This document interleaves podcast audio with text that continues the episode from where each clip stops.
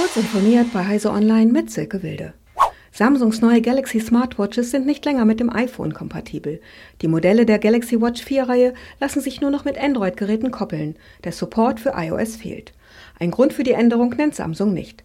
Auf der Galaxy Watch 4 läuft das in Zusammenarbeit mit Google entwickelte Wear OS, in dem Samsungs hauseigenes Betriebssystem Tizen aufgegangen ist. Samsung hatte die neue Galaxy Watch 4 am Mittwoch vorgestellt. Ob der Hersteller mit dem Wegfall des iOS-Supports auf fehlende Nachfrage durch iPhone-Besitzer reagiert, bleibt offen.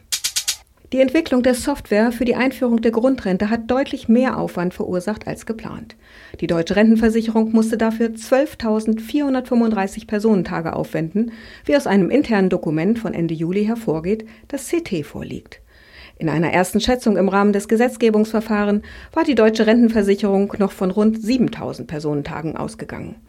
Der Anstieg ist dem internen Dokument zufolge auf intensive Testverfahren sowie auf Änderungen zur Behebung von einsatzverhindernden Fehlern zurückzuführen.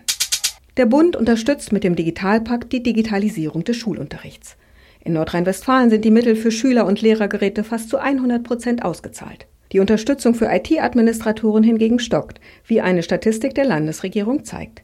Erst sehr wenige Schulträger haben eine Bewilligung erhalten, ausgezahlt wurde bisher so gut wie nichts. So hat nur die Gemeinde Kirchlengern im Landkreis Herford geringe Adminmittel bekommen. Rund 1800 von insgesamt beantragten 24.000 Euro. Wenn nächste Woche das neue Schuljahr beginnt, wird die Administration der Schul-IT weiterhin von guten Willen einzelner engagierter Lehrer abhängen. Microsoft-Milliardär Bill Gates will über seinen Fonds Breakthrough Energy 1,5 Milliarden US-Dollar zur Verringerung der CO2-Emissionen in den USA beisteuern. Dabei stellt er zur Bedingung, dass das US-Parlament einem Programm des US-Präsidenten Joe Biden zustimmt, in dem Technik zur Senkung der Emissionen gefördert werden. Das berichtet das Wall Street Journal. Insgesamt sind in dem Paket 100 Milliarden US-Dollar für die Bekämpfung des Klimawandels vorgesehen. Die Zustimmung des Abgeordnetenhauses steht noch aus. Diese und weitere aktuellen Nachrichten finden Sie ausführlich auf heise.de. Werbung. Für alle Mac-User könnte das nächste Tool sehr hilfreich sein.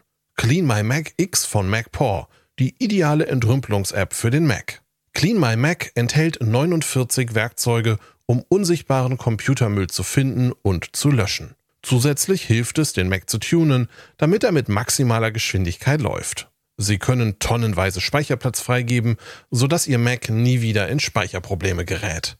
Außerdem bekämpft Clean My Mac Mac-spezifische Malware und Adware und schützt Ihren Computer.